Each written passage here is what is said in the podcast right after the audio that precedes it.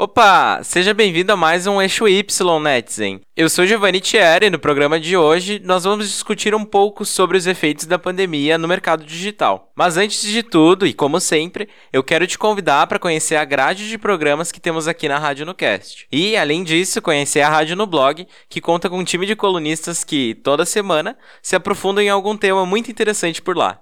Bom, recados dados, vamos para a pauta? Música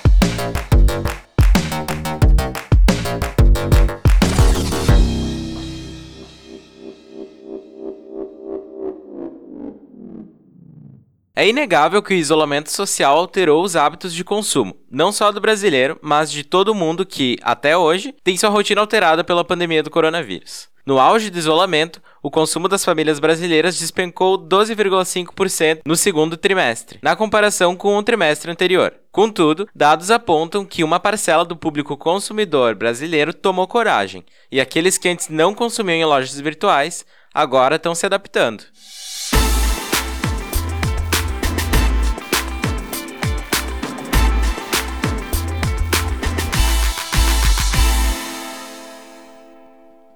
O e-commerce, que estava em constante crescimento no Brasil, ainda não abrangia todo o público consumidor. Uma boa parcela dos usuários ainda não se sentiam confortáveis em comprar em lojas virtuais, com medo de golpes ou de compartilhar seus dados bancários na internet. Nesse momento atípico, o que era medo aparentemente foi substituído pela necessidade. Um estudo realizado pela Sociedade Brasileira de Varejo e Consumo, a SBVC, mostrou que os brasileiros aumentaram suas compras online, aderindo também a meios de pagamentos digitais. Segundo dados da Câmara de Comércio Eletrônico, a pandemia fez aumentar as vendas de e-commerce em aproximadamente 140%. Esse crescimento foi divulgado em 30 de junho e se refere aos dados registrados no mês de maio, se comparados ao mesmo mês do ano passado.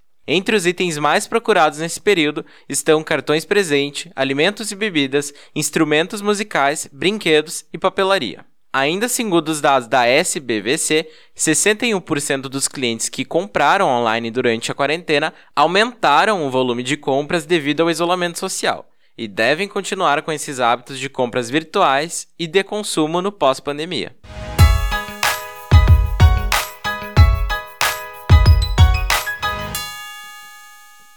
Além do e-commerce, outro setor que foi bastante afetado, ou melhor, que passou por grandes adaptações, foi o ramo da alimentação. Segundo uma pesquisa realizada pela Associação Nacional de Restaurantes, a ANR, 76% dos estabelecimentos consultados já demitiram funcionários em razão da crise provocada pela pandemia. Isso quer dizer que um milhão de postos de trabalho em restaurantes foram encerrados desde a chegada do novo coronavírus ao país. Se, por um lado, a necessidade de distanciamento social afetou diretamente o movimento dos restaurantes, por outro, houve uma explosão dos pedidos de refeições por delivery. A Moblis, uma startup de gestão de finanças, analisou dados de mais de 160 mil usuários e constatou um aumento de 94,67% em gastos com aplicativos como o iFood e o Rappi.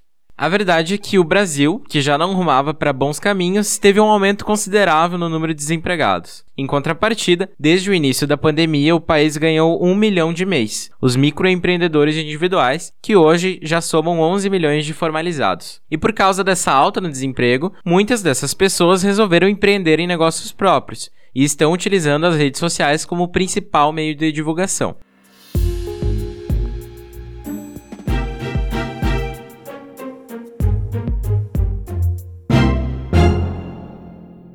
Segundo uma pesquisa da Cantar, marca especializada em pesquisa de mercado, as redes sociais tiveram um crescimento de 40% na pandemia, possibilitando que empresas se mantivessem no mercado divulgando seus produtos. Se antes o que parecia ser coisa das grandes empresas, agora se tornou essencial para a sobrevivência dos pequenos negócios. Fato é que as redes sociais têm sido parte essencial para a construção, a divulgação e a formalização dos novos negócios, e claro, também daqueles que já existem.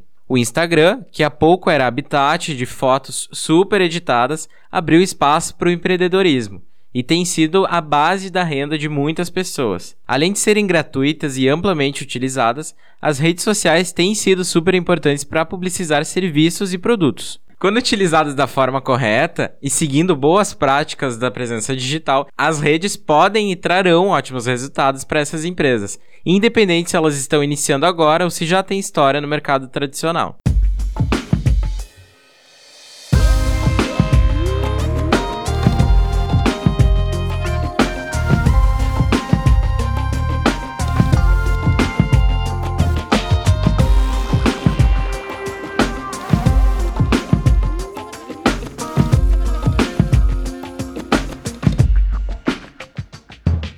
Então, né, dando nome aos bois, falar sobre presença digital é basicamente falar sobre o modo como as empresas se posicionam na internet, como elas geram valor para os usuários e como elas se relacionam com seus clientes. O distanciamento social que nos afastou trouxe à tona a necessidade dessas empresas estarem conectadas, a fim de justamente se aproximar dos clientes e continuar a divulgação dos seus produtos e serviços. E essa comunicação, se ela for feita com a cara da empresa, focando na abordagem do público certo, ela é válida para qualquer tipo de negócio, independente do ramo, do tamanho ou do tempo de mercado. Mas, com todo esse crescimento das vendas no digital, Será que dá para acreditar que a gente vai voltar para os meios tradicionais em algum momento? A verdade é que a pandemia escancarou a necessidade das empresas reforçarem as suas presenças nas redes sociais e essa revolução parece não ter marcha ré. Sobretudo, estamos em tempos de muitas incertezas e seria precipitado tentar prever o futuro da comunicação das marcas nas redes e nem como se dará os hábitos de consumo pós-pandemia. Contudo, o que eu posso com certeza afirmar é que essa comunicação no digital, ela veio para ficar e será uma prática essencial para qualquer negócio que queira sobreviver no mercado.